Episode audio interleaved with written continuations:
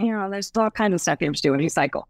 No, and I think that was the biggest thing that I wanted to really talk about in the program was we might be runners, we might be cyclists, but our legs aren't the only thing doing the work. Specifically in cycling, much like we look like at our computers and or over our phones all day, we're like hunched over, you know, we're locked short on our front, we're stretched out long in our back, we're in that seated position. So again, like our glutes are on stretch, the front side, our anterior side, our hips are all tight and everything. So it mimics a lot of what we do every day. So the reality of the program is like, how do we get out of that? How do we how do we fight against the movements that we're going to be in for two, three, seven days at a time? Who knows? So that was really that was really the goal. Time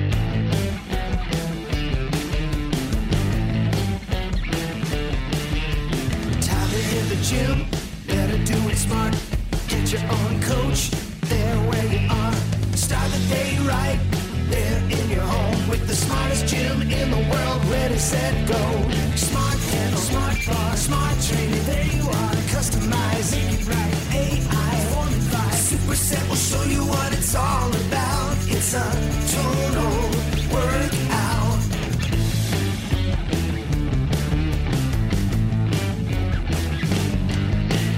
Welcome to the Superset Podcast, episode 53. This is Crystal O'Keefe. And this is Tom O'Keefe. Hello. Hi. We are recording this over July 4th weekend, Yes, but we have done no fireworks. none. So I saw a thing that said a lot of com- a lot of companies, a lot of uh, like different area municipalities, governments, counties, whatever, are switching to drone shows instead of fireworks shows. Is this is this one of your jokes? No, that I they can't like. tell. have you seen like when people take all the drones and do them like remote control and sync, and they can like create images in the sky, and it's really cool. And so I was just like, oh, what I was. It, I Are they loud?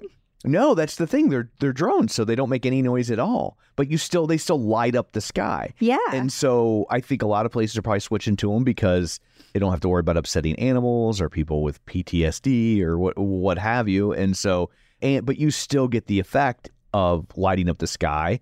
And my guess is it's probably maybe cheaper, maybe not in the short term, but I bet you long term it's cheaper. As fireworks are expensive, They are. safer.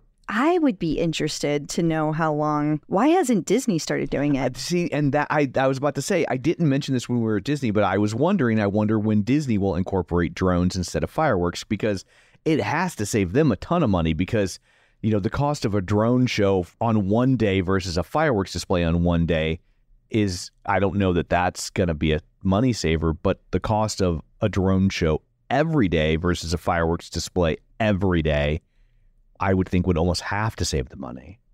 Do they do fireworks in all the parks, or is it just um, Magic Kingdom and Epcot? So Magic Kingdom and Epcot and I'm Animal Kingdom I think normally closed by the time it gets dark. So I don't think they have anything. And the Hollywood Studios sometimes does. Because remember we watched a thing where they projected it on it was the great movie ride at the oh, time. Yeah, But- yeah, yeah, yeah. And then there's also they have Fantasmic there. yeah. And so that I think that has I think that's baked in pyro to the show. I don't think it's actual fireworks. But that would be great addition for like Hollywood Studios, like a great differentiator, right? Instead of fireworks, come see the drone show. So Mm-hmm. Yeah. Disney's looking to hire anyone. I know people right now are like, I thought this was about tonal. Oh yeah, yeah. We What have a podcast about tonal. We they- do. what we they- do. What are they talking about? Don't worry, We'll don't still talk worry. about tonal. We're doing. uh Both of us are doing sculpt and str- shred Yes, but you're doing upper, you're doing the upper body. and you're doing lower. I am. So it's been fascinating how some of our workouts are like really similar, first Yeah. of all. And second of all, how they are so incredibly painful. Uh, yeah, so I had one the other day. I'm I'm really bad. I've talked before about how like I don't pay attention. I I, I like tonal because I don't have to think about it. yeah. So like when people are like day twelve, I have no idea what day it was. So don't ask me. But it there was a thing where it had me doing a racked squat to bench. hmm So you do a rack squat, but you don't go all the way down. You just hit the bench and pop back up. I had that's the first time I've ever been given that move in my three and a half years of tonal at this point. Yeah. And so I saw it pop up and I was like, We even had to talk about it. Yeah, I was like, well, that looks really lame. Yeah. Like I was like, that looks like the old lady version of a rack squat. And I was like, yeah, yeah, because you don't sit down as deep. yeah, you don't go down as far, and then you're sitting down. Like you can sit down. Like what? Right. It's like you know, like. pff. And then I and then I did it. And boy, is that not true. Yeah. Uh, my apologies to old ladies everywhere. I tell Uh, you what, uh, the way because you're just supposed to tap it with your tushy. Mm. You're not supposed. You're not supposed to like stay there Well, you and know, hang out. The thing is, if you stay there, it's like it's it's its own punishment, right? Because it's harder to get up. And because you because the racked squat's what makes it hard because it's pushing down on Right. you. So like if you get in your mind like, oh, I can sit here for a second. No. Oh, you just made things even worse. It's that's like I bet you I can finish this paper in the morning. Yeah. It's like that. But the thing I love about this is like, first of all, like I take progress photos. I've been taking progress photos, and I can actually tell that like my booty's getting lifted. The Yeah. peaches, the peaches truly be peachin', and also. I have noticed that like I I feel like all over and my my pictures showed this. It's like getting leaner. Even Yeah. though my food hasn't changed. And and I eat pretty clean. Yeah. I mean, I'm not saying it's perfect, but it's it's pretty good. Yeah. So I feel like it's incredibly effective for people who are looking for a good summer program. It's it's hard. Uh, I have not felt like running on other days. Like it takes a lot out of your legs, like a lot. Yeah, and I I've had some days as doing upper because you still do lower body stuff, just like on the lower you still are going to do some upper. But yeah, I've had some days after lower body where it's just like the next day it's like a woof, and and so I'm like, what would this be like if I was actually doing the lower body stuff? And that like if that's what I feel like after lower body on an upper body focused program. I can't even imagine what it would feel like on the lower body version. It is it is intense because uh, my my hamstrings are still yelling at me. They're still barking. Yeah. But I also went on a Because they're hamstrings. I also went on a uh, hike yesterday, and it was a pretty. There were some pretty hilly portions, Mhm. uh, and so my hamstrings were were not happy every step of that as well. And I feel like that's probably why they're so sore today still. But I really like. I feel like it's super effective. Like. I don't like when I do a workout and I don't feel like it's worth my time because y- you you know all workouts kind of suck to a degree, right? Like Oh, you still have got to tell me. I know, right? Yeah. So you still got to do the work and you still feel like, uh, you know, but then if you're sore the next day, the good sore, not the I can't move sore. I'm not talking about that. Yeah, not you actually injured yourself. Right. But just the kind of sore that's like, ooh, accomplished. And I mean, th- I'm starting the third week and I'm still feeling sore after these workouts. I love that because I actually feel like check mark getting done. Like Yeah. I love that. So uh, if you guys haven't tried it, I highly recommend that you do. It is really good. And I think I'm going to do the upper body after this, but I don't know. They keep coming out with new content that like catches my eye. But Yeah. I I could see flipping and doing the lower body too. I mean the upper body too. Gotcha. awesome. Well, um, uh, who are we talking to this week? We are talking to Ash Wilking this week, Coach Ash, and uh, uh, wow, what a fabulous interview! It's it was so great to get to know her and to to talk to her about the different programs she's done and like her whole backstory. I wow, just wow. Absolutely. So, uh, and then of course we have other things to discuss. Yeah, we've got some new features that hit this week too. We did. Yeah. And Tony Horton is back. People will be very excited about that. Very very excited. So uh, before we get into all that shameless plugs, don't forget we're available on Apple Podcasts, Spotify, Google, wherever you find a podcast, you can find us. If you have other friends who love their tonal that just can't get enough of it, maybe let them know that we're out there, right? Share an episode on your feed, timeline, whatever, Instagram panel. I don't know. Your Snapchatter, Feed your Snapchatter, Snapchatter. something like that. Sure. Uh, so uh, so people can check it out. It's also probably a great way to let people if they're if you have friends who are on the fence and feel like they don't know enough before pulling the trigger on an item like tonal. We're also a good introduction for them, right? Absolutely. Uh, you can also find us on Facebook, facebook.com slash superset podcast. Uh, and then also we have a YouTube channel. All these live on YouTube on youtube.com slash the clip out, the name of our other show, but these are there as well. So there's all that. Let's uh let's dig in, shall we? we shall. New tonal features. Custom workout sharing. People love building their custom workouts, but they weren't able to share them with people.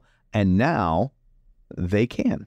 Yeah. Now, before you go and say, I don't have it yet, please I don't have it yet, go to your app store and make sure you have the newest update. but I don't have it yet. S- zip it. Listen, listen, Okay, I'm Go- listening. go to your app store, I don't have it yet. go to your app store and look to see if you have the latest download of Tonal, uh, because it they're rolling it out, and you know they do that slowly because they've Right. got so many users. You have Yeah. to do these things slowly, and uh, this is something that people have been asking for since day one when we got the Tonal back Right. in 2018. So. It's been a long time coming, and uh, I this is something so many people have asked for. I love that Tonal is still putting out features that the members are asking for. For sure. This is very, very exciting. So, why is this a big deal? This is a big deal because you can create any workout you want and share it with other people. This is so huge. So, so Tom, I could truly make you miserable by sharing workouts that I create just for you. I've already had a wife who made, my, made me miserable. Why? I don't, don't do that. Okay, I won't. I won't. I'll I'll have somebody else do it. Um, I don't know if that's the solution I was looking I'm for, just but teasing. I'm just teasing. but like you can you can really hone in on your specific like trouble areas, or maybe you have to avoid certain muscles. So like you can make your own workout, or let's say that you have ankle straps and you want to use that and you want to be able to create off off tonal moves and things that aren't included in the tonal library you can do that so there's all these options for you and i love it absolutely. And speaking of custom, custom by Tonal is coming out of beta. I am so happy to see that this is coming out of beta. People have just been so ecstatic about this one. So this is all trainer it's it's all on trainer experience that combines custom built workouts but it has the ease and the expertise of coach led pre-programmed content so you get to really focus on putting your time into the muscle and not your workout and i think that these are also really good add-ons to existing programs. So let's say for a lot of people out there that say I want to be in two programs at once, this is a way to add a really tough workout to an existing program very easily. I love it.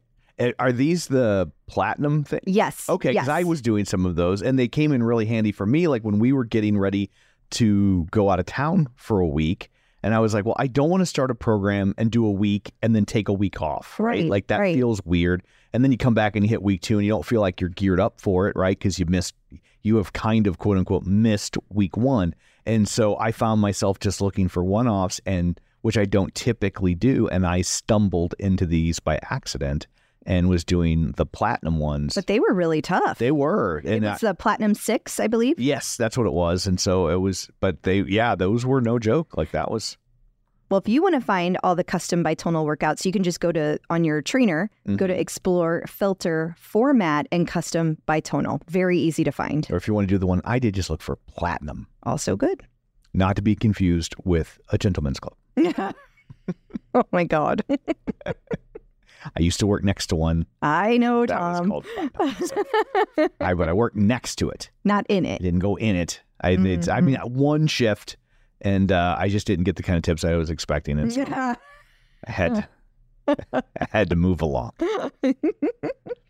but they had good food, I hear. They did have good food. Mm-hmm, like it mm-hmm. was counterintuitive. I would mm. tell bands this all the time because so I worked at the rock club that was next door to it, and the bands would come in and they were like, "Where can I get good food?" And I was like, "Believe it or not, the strip club next door has good food." And they'd be like, "You're so full of it." And and every band member would come, or every band I sent over there that would actually go would come back and be like, "Well, I'll be damned. that was good food." And we used to always joke, and you don't mind if you find a hair in your food. Oh, gross. I remember I sent the lead singer of a band named Zebra over there for the classic rock nerds. You might recognize that, that is that's going deep, Tom. keyword might. Yeah. And uh, Randy Jackson from the band Zebra, not the guy from American Idol. Okay. And uh, and he's a big vegan, right? And uh, for- for years, I mean, his songs, he has songs from the from the seventies about animal rights stuff. Like he's always been a vegan. And I was like, I've heard they've got really good vegan food over there. And he's like, Nuh. and and he comes back and he's like, "Holy cow!" And every time he'd come back, he's like, "I'm going next door to get that vegan burger." I don't know what they're doing, but I dig it. oh, that's great. It's a great story. New tonal content. Tony Horton is back. People are so excited about this. They are. They love them some Tony Horton. They do. So this one is called the Triple Threat Dynamic Gains. You saw Triple threat. You Yeah. upper, lower. I don't know No. what's next. No, you're What's gonna you're gonna thing? you're gonna boost strength, muscle, and stamina. Boom, Oh, boom, boom. Gotcha. Yeah. Uh, so this is really cool because you take you're gonna do heavy weight, but you're gonna mix in eccentric mode and chains mode for building power. But then you also are going to have two upper body workouts and one lower body workout, and each session is going to last between 35 and 40 minutes. Woof. Yeah. That's I'm glad it's only three because like I feel like this one when you're adding eccentric and chains, I feel like four might be a bit much for this one. I think three is a good good number of days. Okay. Yeah, That that's my sense. thought. I bet it for the people that like Tony Horton, it has to be very exciting. Like if you have maybe because you have a tonal moved on from Tony Horton stuff, right? But then to still have him pop up on the new thing that you're on, that has to be a blast. Like, I mean, obviously it never worked out before Right. tonal, so I know the name Tony Horton mainly because of his coffee and donut shop in Canada. No, not him. No, no, not him. That's oh, okay. Tim Horton. oh, his brother Tim. yeah, I get of them course. mixed up. Yeah. Yes, and uh, uh, they the went one- different ways. Remember the one time we ate there and you tried those weird potatoes and you loved them, the French fries? yeah, with poutine. Yeah, which sounds like like something bad. it sounds like uh it sounds like the noise you make in an when like an old timey person spits in a cartoon. Poutine. And yeah, I was like, that sounds disgusting. And then it was like, holy crap, Canada has it figured out. First socialized medicine, now this. I guess you need it. Shoving all that poutine down people's throats. Isn't it like gravy? It's basically gravy on your french fries, Yeah. which I'm like, well, I mean, I like gravy on mashed potatoes, so I guess this isn't a radical turn of events, except you've turned it into a fast food delight. Though you sure loved it. I did love it. Remember how I was invisible in Canada? I do remember that. I've never experienced anything like that before or That was since. weird. Oh, I, we were walking uh, through the airport. And everybody talks about how nice Canadians Yeah. are. And we so we were walking through the airport in Canada, and because we were just staying there overnight to catch a cruise, and so uh, and so we kept going back and forth in the airport because our hotel was at the airport. We were just like, why make it harder than it needs to be? Right. And so we were walking around like in the little shopping area and the restaurants, and and I just kept people just kept walking right into me. I mean, Like- not like not like bumping his shoulder, like full like on full on body slam. body slam. This occurred no less than three times in 20 minutes. yeah, and I was, and I think it might have been more. I, like I said, no less. Yeah, and I was just like, "What the hell is happening?" Like, I, like what? I don't Also, understand. You would make a comment and they wouldn't even address it. Like they didn't even hear you. right? I'm just like, I don't understand why no one can see me in Canada. It's not like I was wearing some sort of anti-Canadian propaganda. Not at all. I we were wearing- so happy to be there. We had the most beautiful room. The we did. view. It was the amazing. runway. It was And I was wearing my Robin Sparkles T-shirts, and Canada should have loved me. So I don't understand what was happening, but it was crazy. It was crazy. So speaking of new content, when we were speaking? Oh, of yeah. content? there's tag team, uh, not the rap duo from the '90s, okay. but uh, there's tag team drop sets and sweat. Okay. So this is going to be with Tim, coaches Tim and Tanisha. And it's going to be compound lifts, plyometrics, and of course, you're going to have two coaches. So this is a full body workout and it has everything you need uh, to build lean muscle and burn fat. Uh, now, when we talk to Tim Landicho in a very short time, couple weeks, you're going to hear all about this workout and how it went down with Coach Tanisha. Yes, and if you're like me and saying what is a plyometric, You're going to learn all about that you will learn all about them on the next episode. Yes. So stay tuned. Also, we have the three by three circuit HIIT. Now, Tom, this is a good one for you on your days where you don't like you you're not lifting Right. and you want to get a break and do some cardio. This is a HIIT fix. It's 25 minutes, so in out, uh, and it's perfect for all users, whether you're beginner to advanced. Three exercises, three rounds. Now, it sounds easy, but they're duration based sets. So you can scale it to your fitness level. So you can work at a pace that makes you a little breathless right out of the gate and then activate burnout mode if you need assist on the final kneeling overhead press. Woof. Yeah. That's Coach Christina. That one's tough. Yeah, they pretty much all make me breathless right out of the gate. Yeah, that uh, you know, it's like I don't know if it's just because I'm female, but like my upper body strength is always like where it's the hardest. Like, yeah. oh, whenever I have to do those overhead lifts, oh my gosh, I hate them so much. What's next? Cardio with a kick. Okay, so this is Coach Ash, and so we're going to be talking to Coach Ash. Ash. Coach Ash in this episode. This is a kickboxing inspired cardio session, and you get to practice squats, jacks, squat jacks, and bounds, along with kicks and punches to add some flavor. This is another good one for you, Tom, when you're looking for cardio. It's great if you're in a bad mood. I don't like the things where I'm punching and kicking.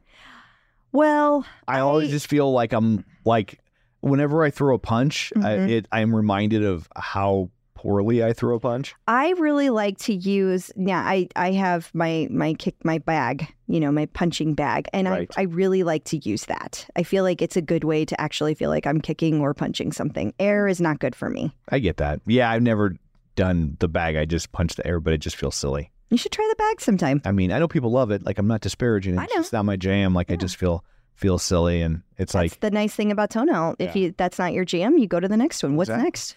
Custom by tonal, so you can customize to your jam's delight. And I know you like these. Uh, so these are some new ones they just added to the, the lineup. These Mm-hmm. are all 15 minutes. So 15 minute muscle. It's a whole series of them. You have one for your chest and biceps, one for back and triceps, one for legs and shoulder, and one for abs.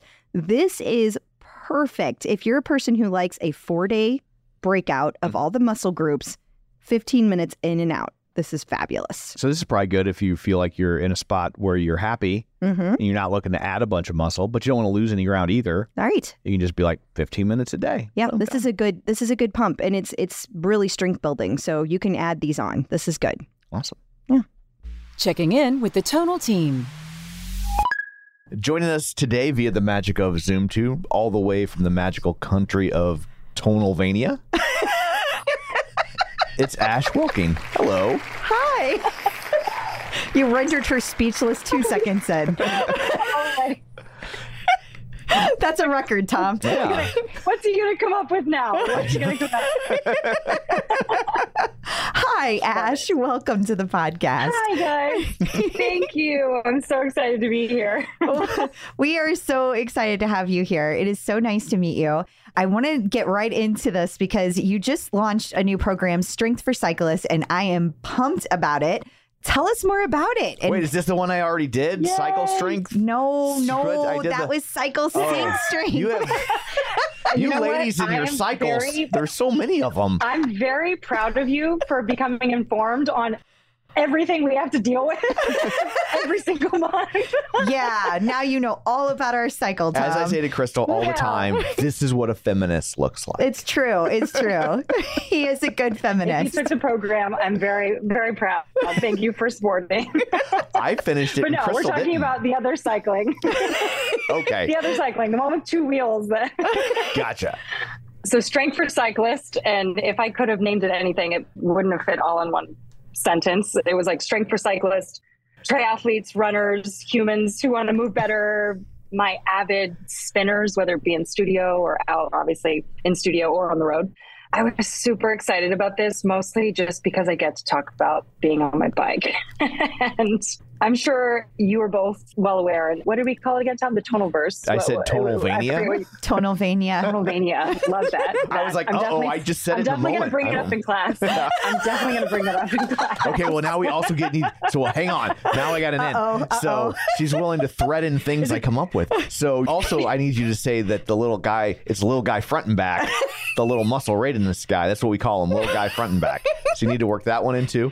And Bavarian split squats. That's when you Oh, got to do the little I did hear that one. the little yes, twist. we did hear And that. what, what else do I got? Okay, those are your three. Okay. Those are your three. You only get three today. Oh, the We're Wolverine. we're only oh, gonna Oh, let the? Wolverine. Unless something else comes out, we'll like save it. We'll write Okay. it down. yeah, essentially, this was just my opportunity to be like, hey, let's talk about some bikes while we get to work out.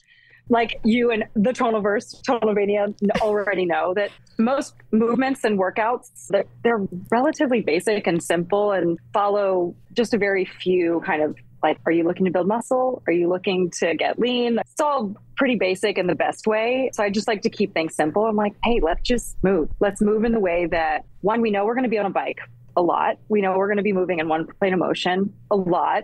So let's try to gear this to how can we hit some of those movements, but also how can we add the variety, add a little bit of fun. I always love to add core work in because who doesn't love to get some core work in on our workouts? But, anyways, the breakdown of Strength for Cyclists, it's a two week program and it's a four day split. And the biggest thing about this one, and I've told so, talked about it so much in class, but also messaging with tons of folks in the OTC and via the DMs, is it's not an in season program, even though it is only two weeks. It is not in season programming because there's still quite a bit of volume. Okay. Okay. myself being in the very beginning phases of tri training again, I was doing this while also starting to tri train. And I was like, yep, she's tired.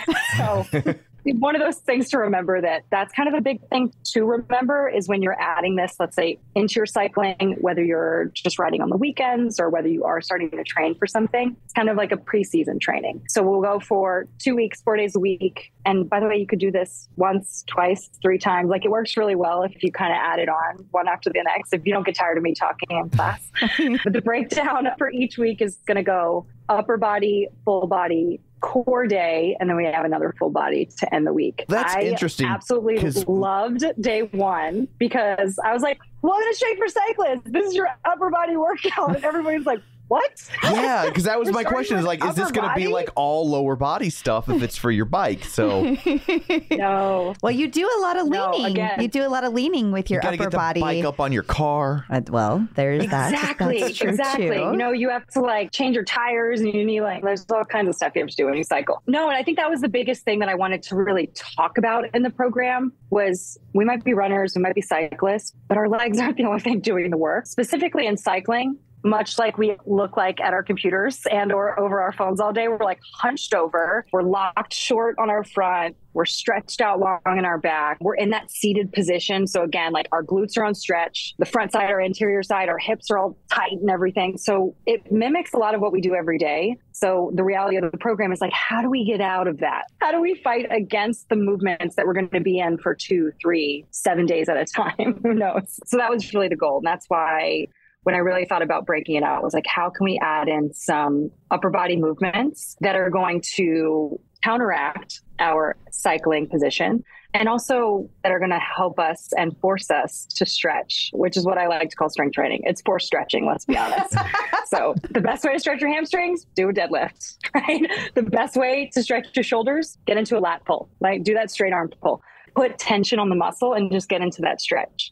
So again, in a sneaky coach way, I'm like, hey, let's strength train, but also let's do a lot of stretching while we're at it. So it's just, it's really fun program. I love that it's bite sized, that it's two weeks. And I mentioned it also, but if you want to take this into your season, if you are training for something, you can just kind of break it out and do two workouts a week, even though they say you get upper full and then you get a core full. So you kind of get a little of everything, regardless on if you do it two days a week or four days a week. I love I just that. talked for a while. Sorry. No, you're fine. No, that's great. So it sounds like it's good. Like even if you're not a It's psych- okay. well, there was more to the sentence. It was, uh, It's mediocre. Mediocre. but it sounds like it's good. Like even if you're not as a person who bikes a lot, it's good. Like if you're a person that sits at a desk a lot. 100%. Yeah. And again, we talk a lot about positioning. So it's that position of if you are sitting at a desk, if you are hunched over your computer or even riding in a car, if you're a big commuter, the reality is we start to kind of fall forward. So the muscles on the front side of our body are going to be really short, which means that we need to kind of open those. And the muscles on our back are really stretched, which means that we need to strength train those, right? And that's why we tend to, anytime we do posterior work, it's like open, like pulling through the back. You're like, oh, this feels great because it's counteracting that movement that we're always in. Same thing with our glutes, right? We love to hate to train them, but they need it. They need strength training and they're a massive piece of our core. So yeah, it's again, it's just good for anyone who has two arms, two legs, body, a brain, and really wants to work out and feel good. Every time we have one of these conversations, I like find myself sitting up straighter, and I'm like very. I'm like, oh Right? gosh, I'm so slumped. I need You're to like, coach is here. Got to make sure I put my shoulders. Get it together. I was thinking all my muscles are short.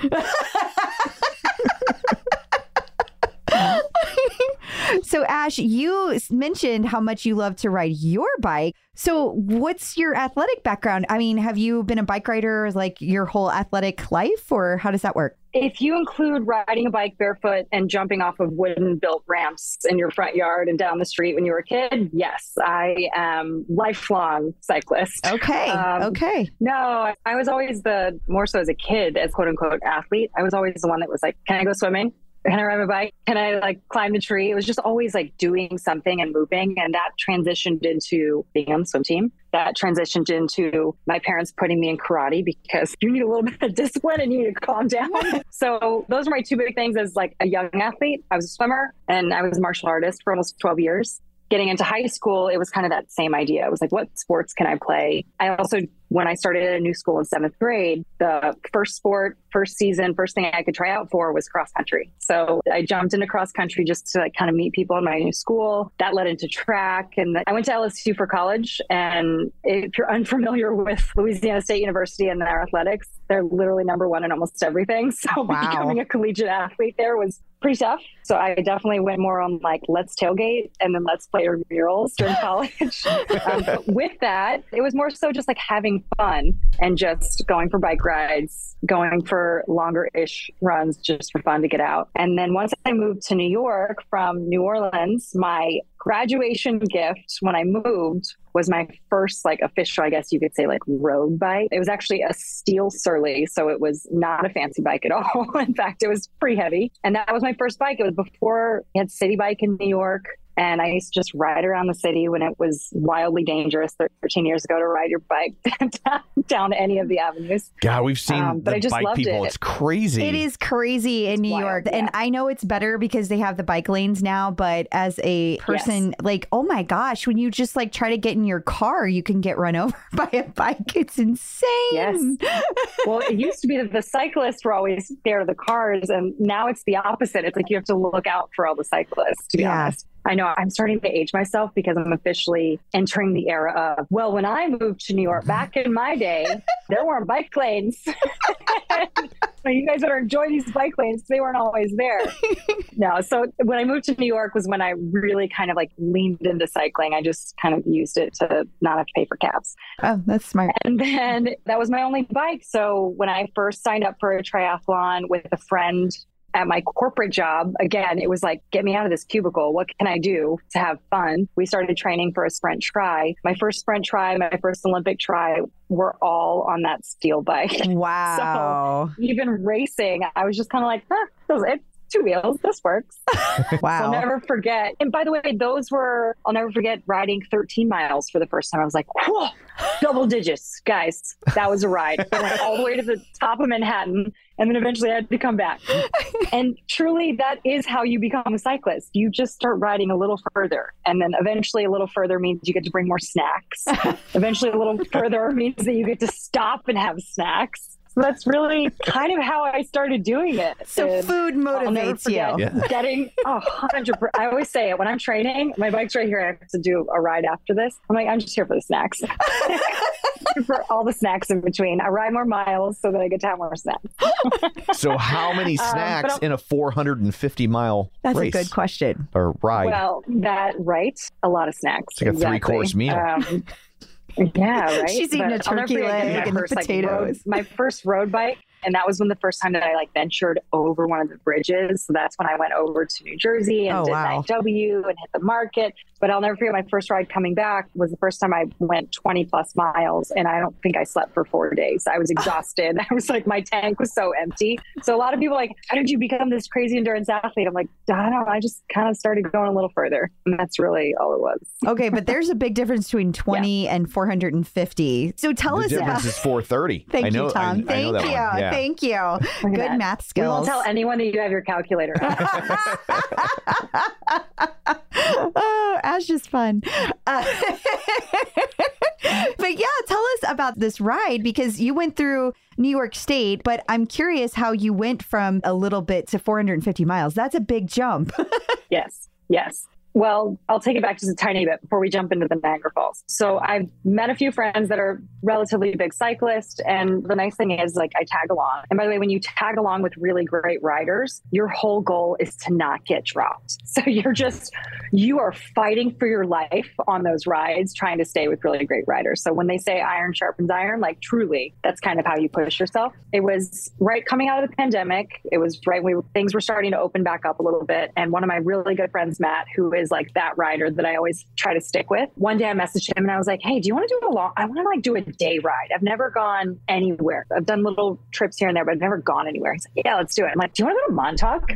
He's like, sure. I was like, do you want to go this weekend? He's like, sure. Okay. So it truly was like, let's meet at 5 a.m. by the Manhattan Bridge. And we just took off. That was my first century ride. So it was the first time like I hit 100 miles, which I have the video. I was like in tears, so happy. like I learned a lot, even on that one, like that day trip from New York to Montauk, took the train back that night. I learned so much about nutrition, hydration, just really wanting to lay on the side of the road, but keeping, keeping my feet going every time I wanted to stop. But also, that was the first time I really noticed the breakdown of I've been hunched over this bike for six hours. My wrists are really feeling the pressure of the handlebars. Like you start noticing all the little things. And that was before I did my first half Ironman. So that was before I did racing in that sense. So it really led to a lot of like my understanding of longer endurance riding and kind of conversations we had in our program. But that was the first time I broke 100. So that gave me kind of this confidence of like, I can do this. I know what I'm doing. And my goal, long term goal, by the way, I obviously Tone will want me to do this because I would need three months to do it. But I want to ride my bike cross country. Like it's going to happen. So I'm just, I got to give it some time before that happens. I was actually planning on doing it April of 2020. And then obviously that didn't happen. So It seemed like the it back a best time years. to do it. There were no cars on the road. You, you had to be outside However, all the time. there was also nowhere to buy snacks. Oh, so Oh, touche. that was no issue. Touche. Can't you just Yeah, carry a little like, goo? point- just a little goo in your Yeah, pocket? just a little, just a few goos for cross country, not much. I'm sure you'd be fine. Yeah. One goo per So- state.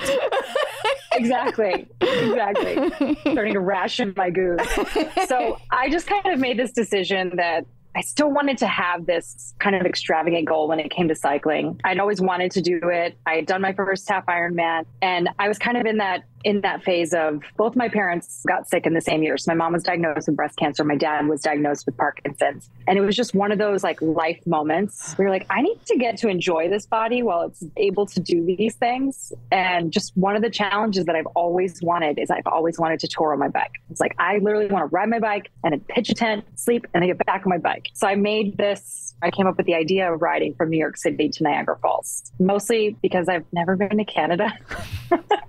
I know, I know. There's so many people like, what? Don't say that out loud, but I've never been to Canada. And I was like, how cool would that be to go to a place that I've never been and then literally get like my passport stamped and like go into a new country? It was like just On a bike. That's dream I had. awesome. On a bike. I love it. And so I started researching it. And then, I mean, there was a lot that went into it, but I did. I rode my bike from New York to Albany, Albany over to Niagara Falls, and then put my feet up on a dashboard and catch a ride back home.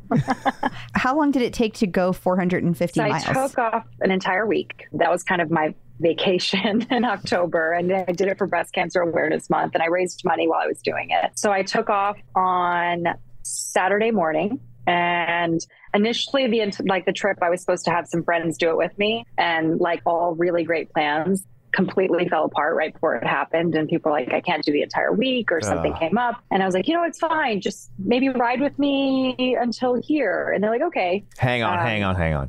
I know how to read tone. You weren't like, oh, okay, it's fine. It was, it's fine. No, no, no. the reality is, I was like, cool, because I wanted to do the trip by myself. really? But my mom didn't want me to do it by myself. My dad didn't want me to do it by myself. No one at Tonal wanted me to do it by myself. So I, I understood the dangers of being alone and you're on a Yeah, bike. Yeah, for sure. But it was just this thing that I wanted to do. And I wanted to like have everything go wrong and have to figure it out. And what? I don't know. I just, I know. That sounds like my first know. marriage. I have questions though, logistically doing that. Like yes. there are so many things like just from a safety perspective that you have to think about. You're a woman, You're out there alone in the dark Yes. trying to, that is dangerous. I don't know another way to say that. Yeah. And it doesn't have to Yeah. be. And it's obviously other people that make it dangerous. But like, what did you do to protect yourself, if I may ask? And if you don't want to talk about Of that here, that is okay. No, no, let's talk about it because honestly, like there have to be other women that want to do these types Yeah. of things that don't feel very comfortable doing it. Her next Um, class is called one- Strength for Gun Owners. My knuckles, my fists are considered lethal weapons. She's like, I got my That's guns. true. She did 12 So- years of karate. Exactly. when I moved to New York, my dad said it. He's like, I'm not worried about you. I'm worried about anybody who tries to mess with you. So I- I'm okay. so, a few things. One, the biggest thing was I wanted to feel comfortable and confident myself, understanding my surroundings, knowing my surroundings, choosing the right places to stay, which I did. All of my stops were planned out, all of my mileage was planned out. I knew exactly where I was going to be relatively when I should get there. I had some backup plans just in case. And then also, I was in constant communication. The wonderful thing about technology is that every single person in my life that I'm very close with had my location service. Like, I had friends call me, and they're like, Oh my God, you're already to Albany? Like, I noticed you were going across the bridge. Like, they could really follow me. And like, they had all that information. So they knew where I was staying, they had contact information. But I did have a friend join me on day one. And it was wonderful because I was a little nervous about camping. I found this really cool vineyard that they allowed you to like camp on site, like while the they were closed in the Oh. evenings. Like they had a little back plot where they had bathrooms and you could just kind of like connect a few things and essentially sleep under the stars. so I oh, found a few campsites that were like that. So I felt really comfortable because they were a bit more protected than if you were just sleeping on the side of the road. So that's not exact. I wasn't literally, I wasn't getting off my bike and just Because I was side. I literally, places that's go. what I was picturing. I'm Exit like, I'm like, okay, I'm tired. Boop. and I'm like, whoa. I- no, I- like that would honestly, that probably would have been nice because there were so many times that I was like, I'm done. But I was like, I have to get 20 more miles in before I get to this campsite. So it also gave me that motivation to keep going and How far that off the path were these places? Did they add like 10 miles each way to get to them or? a few of them. So what I did was, I don't know if you ever heard of it, but it's called the Empire State Trail. And mm-hmm. essentially what New York State did is they reclaimed old railways and made them essentially these like beautiful paths so that hikers cyclists, runners, walkers, locals, anyone can kind of access this. And it goes through beautiful historic parts of New York that in the industrial age were a very big deal. So, especially along the Erie Canal, there were towns that had so much history behind them because they were the booming part of industry that are now closed. So, it brought me through some pretty cool stuff. But the Empire Trail goes from New York. You can actually see the signs when you're here in the city along the river, which I see them when I run. It gets me excited to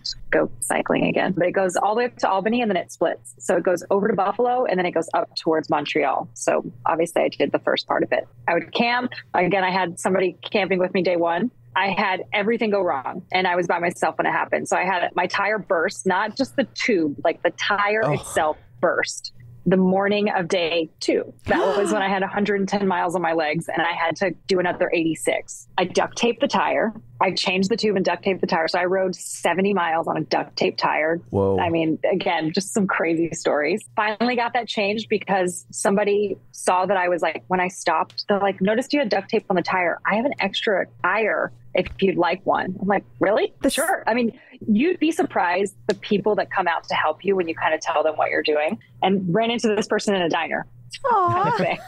so I got a new tire, riding day two, got another flat. And I'm giving you like the very short story.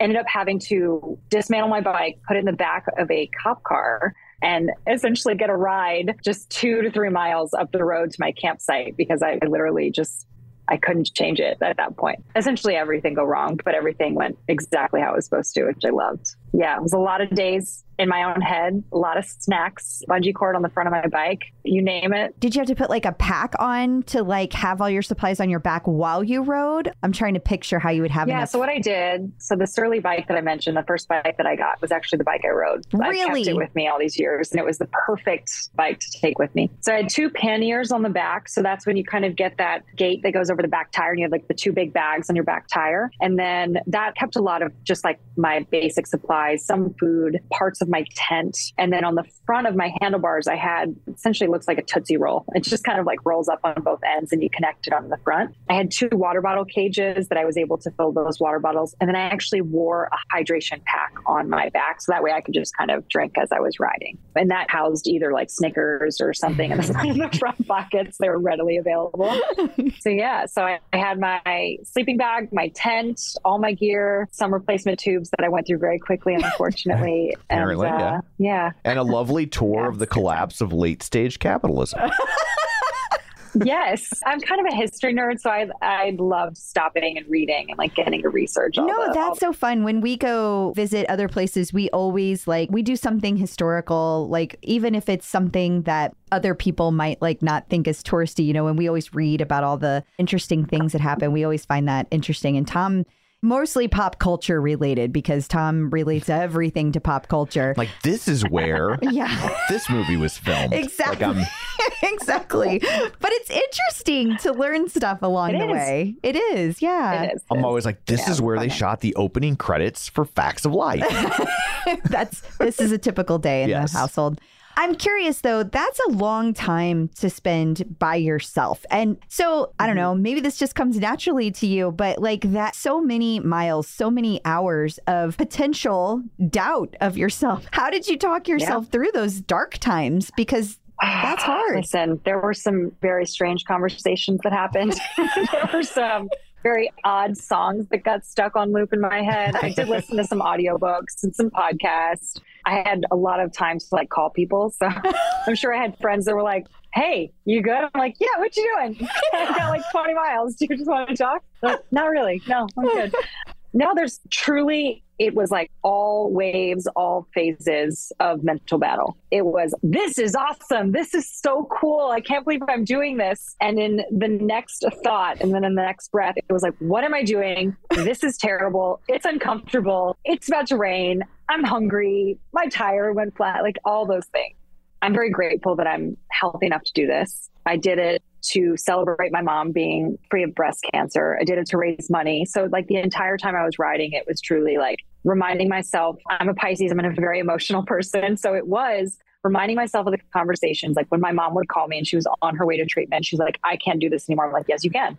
Here's how we're going to do it put the key in the ignition. We're going to turn on the car. We're going to put on our seatbelt. You're going to talk to me as you drive out. You're going to call me when you get into the parking lot. It was taking myself through that exact moment that she had to go through, something that was really hard and uncomfortable and challenging, and coming out the other side and learning a lot going through all of that challenge. So, yeah, it was beautiful. And if I will say to anyone who is like, I could never do that, my response, you don't have to, but you could. You could ride 100 miles. You could ride 30. You could do your first triathlon. I mean, anything that you could possibly be like, I don't know if I can. The response, you absolutely can. You just kind of have to break through a little bit of doubt. You have to be willing to like learn a little bit, fail a little bit, and you know, recognize that you didn't start with 450 miles, Yeah. right? Like that's where you ended up. But that's people see that if they haven't done things like that, that sounds a lot more daunting, not to take away from your achievement, but that it sounds a lot more Yeah. daunting because you haven't done two miles. Yeah. yet. Yeah. Yep. No, Yeah. that's totally true. It's What's every marathoner will tell you, oh, you just have to go one mile at a time. But to someone who hasn't done it, you're like, yeah, that's a lot of miles. You have to do it at a time. uh, you, know, you have to start somewhere. I'll never forget breaking 10 miles. I'll never forget breaking 30. I'll never forget going 100 miles. I mean, it just, you do get there eventually, but you have to give yourself credit first and foremost for those little small steps, the little small miles, the little gains that you get. And then you just have to be a little comfortable with getting uncomfortable sometimes. I would guess in some ways hitting 10 miles for the first time was probably harder than doing 450. Yeah. Like from oh, a Again, psychological I'll standpoint. never forget going across the GW and back for the first time. I got back and I was like, I was nauseous. I couldn't eat. I didn't eat enough. I didn't drink enough. I didn't even Oh. bring snacks that trip. So you do have to kind of, unfortunately, you have to learn by making the mistake. And I will say, even based on this bike ride, like you only make mistakes once, hopefully. Right? You're like, oh, and making sure I won't do that again. It's part of the process is learning. Do you consider yourself a mechanical person? Because, like, out of all the things, I can handle the rain. I could probably handle camping on my own. But, like, when It's it's, changing tools. a tire, I don't know. know. and I don't can't know. help her. I, I took a video when I had to change it for the first time by myself, and I was like, I did it. By the way, like because any other time my tire had to be changed, I wasn't alone. It was like, hey, Matt, could you help me change this tire? Or like bring it to the bicycle store on the corner. Yeah. So again, it was that force like, well, you're going to have to figure this out. And whether you're YouTubing it, you're calling somebody, you're doing whatever you have to do to figure it out, but it gets done. And that's one of the things to really remember is that sometimes we're forced to learn those things. And sometimes that's the best option because if we have the option to have help, we lean into that. And we're like, oh, path of least resistance. But at the end of the day, if you're like, well, this tire gets changed, or I live here I now. on the side of the road. Yeah. exactly. so exactly, that's exactly what I it live is. at a rest stop. I'm curious how all the things that you've done, all the places you've been, and your 450 mile adventure, how does all that inform how you put together strength for cyclists? Like, how do those two translate and come together? I think the biggest thing to remember, and I say this in class a lot, when I sit down to do programming, it's the first thing I remind myself is like, keep it super simple. Like, it doesn't have to be rocket science. It can. We can really get into the nitty gritty, but there's just a few things to follow. And it's one, basic movement patterns. So it's how can we do things that are going to make us stronger? How can we do things that are going to help us with hypertrophy? How can we do things that are going to get our heart rate up? And then the other thing is just adding variety. So it's thinking about all of your joints as a cyclist, but also just as a human. What do we all need? Well, we can all use a little bit more mobility and we can all use a little bit more strength at the end of the day. So that's kind of what, when I broke it down, that was really just if I'm riding my bike, what do I want to do strength training? Do I want to do a ton of legs? Probably not. Do I need to do a little bit of legs? Yes. right. Do I want to stretch and do shoulder mobility? Probably not. But if Ash forces me to do it by adding like a single arm lat pull down, then cool, I got that benefit. Thinking of little things like wrist, I talk a little bit about it. Like when you do a bent over row and you're on the bench, a lot of times just like having your hand flexed like you're giving a high five but it's bent that position is really tough on the wrist especially when you're cycling because if you're on your hands a lot like having that extra pressure is not fun. So like learning how to adjust when you're strength training if you're overusing certain positions. For triathletes that are locked into aero bars, like how can we kind of work through the, some of the shoulder joints? You don't have to be a triathlete to need to like work through that shoulder joint. So keeping it simple, having a little bit of fun and getting to talk a lot about application in the program. That's the biggest thing. So when people ask me a lot of times they're like, I love this program. Like, can I just do it on my own? Like, absolutely. But you're going to miss all my really fun, nerdy jokes. all of my stories about riding my bike. And you're also going to like lose that little light bulb moment of, oh, didn't think about that. Oh, didn't realize that this is going to help me in this way. So that's where taking the classes with coaches and live kind of give you a little bit of that application, I which have- takes it from a workout to actual functioning movement. I have definitely noticed that there's been an increase in the direction that you coaches give about like tips for how to do things, how to make sure you're in the right position, how to feel if it feels right, and how to like little tips and tricks. And I've noticed that you guys Right. have increased the amount of those, and, and I greatly appreciate them. So, I love to hear that. I love to know that people somewhat notice. yes. I mean, look, I can obviously speak for myself. I hope that I can speak for the other coaches and that, you know, a lot of us have been doing this for a long time. And that really does come from that experience of I've trained clients one on one, I've trained couples one on one, I've trained group fitness classes with young athletes like in their 20s, they can do a thousand burpees. I've also trained clients that are like my mom and dad who have limited mobility or just don't want to be hurt or injured. I've trained moms who are like, I need to raise kids. I can't hurt myself.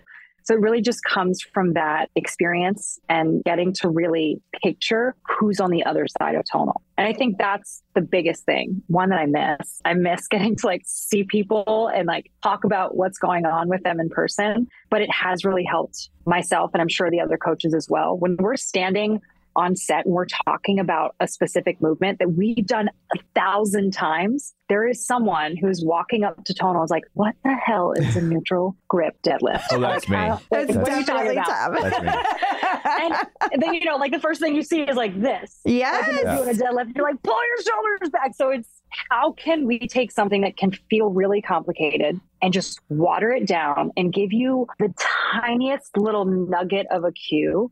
And you're like, oh, okay, I get it. You never forget it. It's like something that sticks with you. So yeah, that's truly what I love is like helping people have those light bulb moments. So that's really why I love the live classes and being able to teach classes rather than just like give programs. Yeah, no, I love that.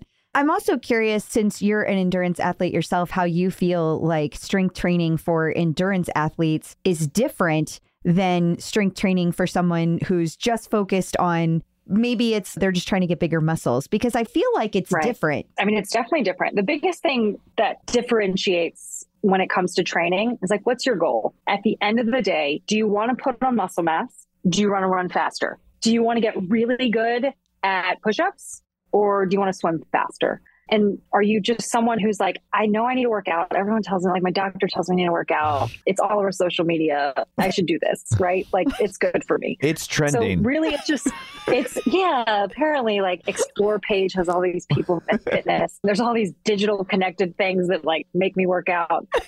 The biggest thing is just ask yourself what your goal is. And by the way, that goal can change. That can be I am doing a marathon this year and I am going to be a couch potato next. And that is okay to make that decision. And that's really the biggest thing is you have to prioritize your goals and you have to say, is am I performing or am I preserving? Maybe when it comes to endurance athletes with muscle. So when it comes to endurance specifically, endurance athletes, doing hypertrophy and strength training pre-season is a great idea. The more muscle mass you have, the more you're able to work with when you're actually in sport. I say it a lot in class when we do hypertrophy. The best way to think about like muscle fibers. My dad loves minions. I don't know why. like he like loves those. He thinks they're hysterical. oh my god, I can't. but I always think them. about the minions. They're like ah, you know that like that one when Yeah. like ah, and all their eyes light up. I think about that as muscles. and when we do hypertrophy, essentially we're just like adding minions and we're like creating a bigger army of like ah, let's lift. and as athletes, that's a good thing. You want to show up on race day and have all these minions and are like, let's ride this bicycle. All when you're riding your bicycle, you're not taking along goose, you're taking along grooves. yes, Yeah. yes. She's like, I will go with I this. I knew it. I knew it. See, he sits, Tom sits in silence, like, and you know when he's like, "So, let me get this straight." You're like, "Here it comes. This is gonna be good." Getting my pen and paper so I can write it down. Uh, essentially, yes. I'm just building a bigger team. Just like ride with me on my bike. So for endurance athletes, that's a really big thing to remember when it comes to programming and like choosing what program to do and choosing kind of the goal and how you want to mix your strength training into your endurance training. The reality is, the longer you go, the further you go, obviously, the more efficient your body has to be at giving you energy. So, the further you go, the more expensive that energy is. You get more tired. So, whether that's refueling, obviously, with snacks, or that's just your body being a little bit more efficient with the energy that you have, that we're working with that, we're working with carbs, but you are going to have a little bit of breakdown in muscle mass. It's going to happen. However, it's what you prioritize. So it's, I really want to win this race. Fantastic. Strength training is not going to be your goal in season. If you're like, I just want to survive this marathon because my wife made me sign up for it. And apparently, I'm like raising money for like an organization. I'm supposed to be the nice guy, right? I don't want to lose any of my gains. And that's a real thing. So it's like, cool, let's do the bare minimum of endurance training and let's maybe add in an extra day of strength and hypertrophy focus. So it really just depends. And that's where you kind of just have to make that decision. But I think the rule of thumb and a safe way to put it is strength train at least twice if you're endurance training, which is what I try to do. So there's some days I know I'm swimming. I know I can maybe add in a strength workout. Or if I have a speed workout, I know I can maybe do a strength workout later. But you always want to prioritize like what's most important. Is it the running or is it the lifting? Is it the biking or is it the lifting? And that can change. So those can flip flop depending on what your goals are. That is very good advice. Absolutely. Well, it is because it gets complicated because people think that you can just Yes. like slap one label on it. Oh, this one workout will do whatever I wanted to do. And we're all created equal and Listen. all of our things are the same. No, no, no. Listen, I, I, I say it all the time. I'm like, the perfect pants are not the perfect pants if they don't actually zip. Yeah. if they don't fit, they're not perfect. They're not for you. Um, Exactly. So, you know, it's just the best way to remember it. It's like, it has to be realistic for you. If strength training three days a week isn't working, two days is perfect. And I think that's the biggest thing. We do get caught up, myself even all the coaches, like we start really having these blinders on and trying to make this perfect workout routine and like the perfect amount of reps. But the reality is, like, if we're moving and if we're going with those basics, we're going to get there. But it's just prioritizing what you want to do a little bit more of. And there are no magic bullets. Yeah. Amen to that. So, Just, just bicep curls and deadlifts. speaking of uh, things that take a lot of mental energy, recovery. Uh, you suffered yeah. a ski accident that you had to work yourself back from. Tell us about that. Oh my gosh. Yes. So I was snowboarding. I was in Utah. It was my birthday weekend. It was also the weekend that I was like, I'm just hanging with my friends. I wasn't like going hard, wasn't doing a ton of powder, wasn't doing trees. I was like, let's just do these groomers and like Have have, fun. fun. and enjoy the beautiful weather. When I first started snowboarding, the one rule that I learned, the one rule was never say last run, ever. never ever say last run. You always say two more, skip the last. and unfortunately, even though I said two more, skip the last, it was my last run. I was three minutes maybe from the bottom of the mountain, finishing it out, having a hot toddy and enjoying my birthday dinner. And I was in a hazard zone. So everyone's supposed to slow down. Unfortunately, there was a skier who decided they did not want to slow down. So I was blindsided by a skier straight lining down the mountain. Mm. Never saw him coming. Woke up in a toboggan with a neck brace Whoa. going down the mountain kind of thing. So I essentially flew, I spun, flew backwards, landed on the back of my head. Wear your helmets, Sounding kids. familiar? This is sounding very Wear- familiar. Wear your helmets. wear your helmets. Was knocked out. I was apparently talking on the mountain, but I don't remember talking on the mountain. I was cleared. The beautiful thing was three of my best friends are doctors. Those three best friends were also on the trip with me. So, you know, I felt really comfortable leaving the hospital and being cleared. I've never had a concussion before. I didn't play any contact sports. So I thankfully had never had a concussion. The one thing I will say is it's absolutely no joke. I will go into watching football this year completely different.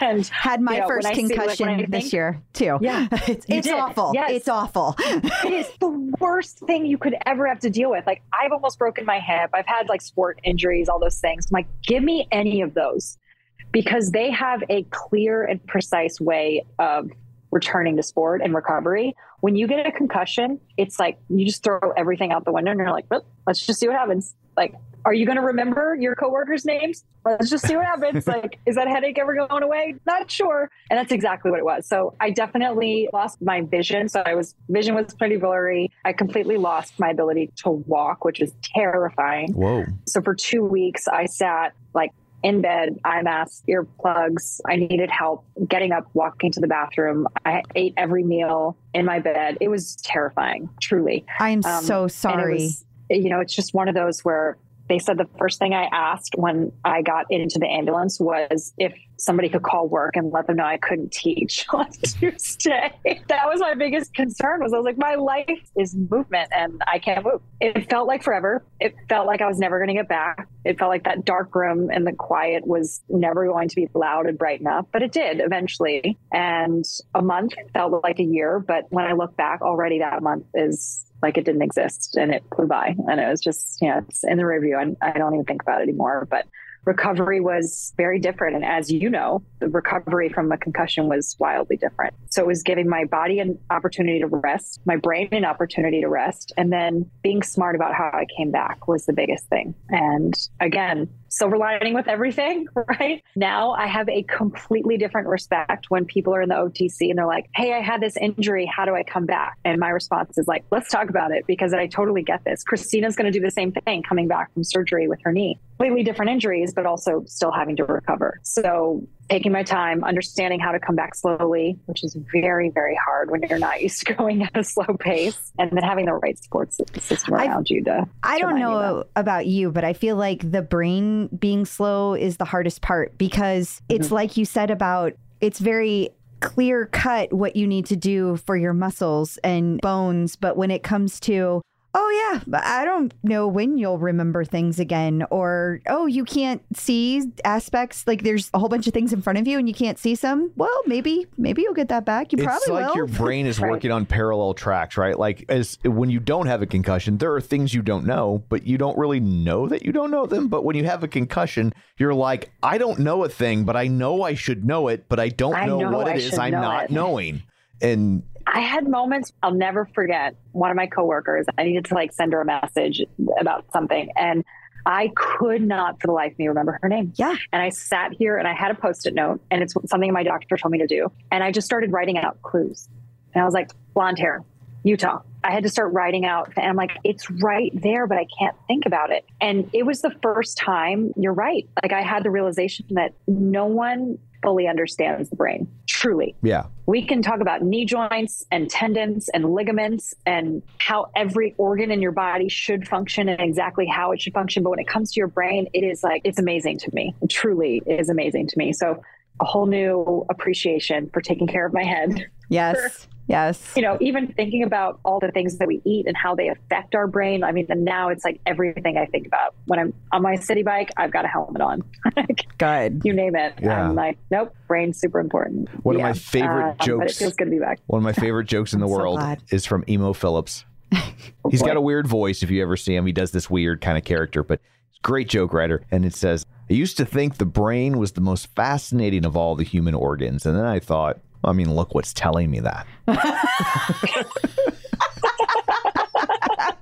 Tricks you. Yeah. it's got your number. Yeah. It's got your number Yeah. always. I wanted to Yeah, ask yeah. about your upcoming program, Maintain Your Gains, because we've talked a lot about that muscle and needing to maintain. I know it sounds pretty straightforward, and I know we're about out of time, but I just wanted to get some. Oh, Already? Yeah, I know it's No. sadly it's been an hour. I we have talked and talked and talked. I suddenly I feel like Crystal's a psychologist. Well, I see by the clock on the wall that we're almost out of time. Your time is up, If you want Ash. to stop at the, They say that the final five minutes are where the really good stuff happens. Yeah. happens anyway in therapy. So it's like working out. It's all in let's that make last this one set. good. It's all in that last set. Last set, best set. Right. Yeah. Yeah, maintain your gains. Look, we named it exactly what it should be. And it is how can I do the bare minimum? No. It's right up my alley. Truly. it is. I don't want to lose my gains. I don't want to lose any progress that I've made. This can be for the I'm in a phase where I just need a little bit of a break. Like I've been going really hard with certain programs. It can be, let's say I'm traveling or I I just don't have like the effort to give. I've got a really busy time at work. Or it could be something as simple as I'm starting to put a little more focus on like cardio or endurance training, but I don't want to lose the muscle that I've already built or any of those gains. And that's really what it is. So it's nice how it's broken out because you'll kind of always have a main lift. You'll have like one big compound lift and then we'll add some accessory work in, which again, we're stretching. Love it. So you always have some like accessory work, a little bit of core work, and it gives you all the basics. But you always get kind of like your main lift in one block, and then we'll do a quick accessory, and then that's it. Oh, so that's it's really nice. It's a nice one to like keep in your back pocket. And like when I was really thinking about this, it's one to like always have. And if you're focused on doing any of the challenges, so obviously we've got a lot of the challenges coming up. There's so many great programs that are programs that are out there. And this is just a nice one to like add in if you're looking to do a bit more maintenance. You just want to sweat, you just want to lift. You want to check the box. You don't want to lose your streak. I know how hard it is to lose your streak. I lost mine. So depressing. yeah, Depressing. it's checking all the bare minimum boxes, which is really nice. It'll still be fun. We'll use the barbell, which I love. And yeah, it's a good time. And when will that be available for people? So we'll do it live first. Okay. So Okay. You'll see it live on the schedule. And that's going to be coming up in June. And then after that class, after we're done, obviously filming, we'll put a really cute bow on it. We'll take a nice little picture and be like, here you go, maintain your gains. And again, you could just like kind of save it, put it in your back pocket for the week or two weeks that you're ready to maintain. Love it. Awesome. That's perfect. Yeah. Well, thank you so much for joining us today. Before we let you go, let everybody know where they can find Yeah. you on all the internets. All of the interwebs. Yes. there's so many places that you can connect and i'm like there's too many i can't do all those things so obviously you guys can catch me on tonal i think you know my classes are there sometimes i'm back full time ash is back so obviously classes i'll see you guys on tonal in the otc and then mostly on instagram that's the best way to get a hold of me always connecting with me at Ash Wilking. So this was really lovely. Truly, I'm so excited that we got to connect. Um, I am too. I hope this is one of many because it was so fun. Absolutely. Absolutely. and if on your way out, if you want to stop by the receptionist, he can get you set up for your next appointment and Five stars. collect your copay. Five stars. Yeah. Five stars. Leave you guys a tip. Thank you. and I you. really appreciate your fun sense of humor. It's been just a blast. Thank you guys so much. So I guess that brings this episode to a close. Until next time, where can people find you? People can find me on uh, Facebook at facebook.com slash Crystal D. O'Keefe. You can also find me on Instagram, Twitter, and the Tonal Leaderboard at Clip Out Crystal. And you can find me on Twitter at Roger Kubert or on Facebook at facebook.com slash Tom O'Keefe. You can find the show online at facebook.com slash superset podcast. And don't forget, you can also watch all of these episodes on YouTube. So that's it for this one. Thanks for tuning in. And until next time, keep lifting.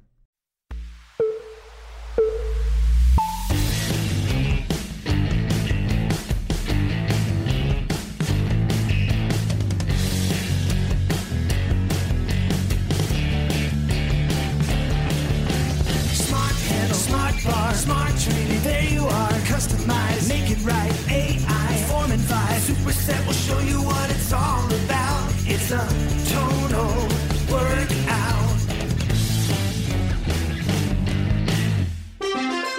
Superset is made possible in part by support from Tonal.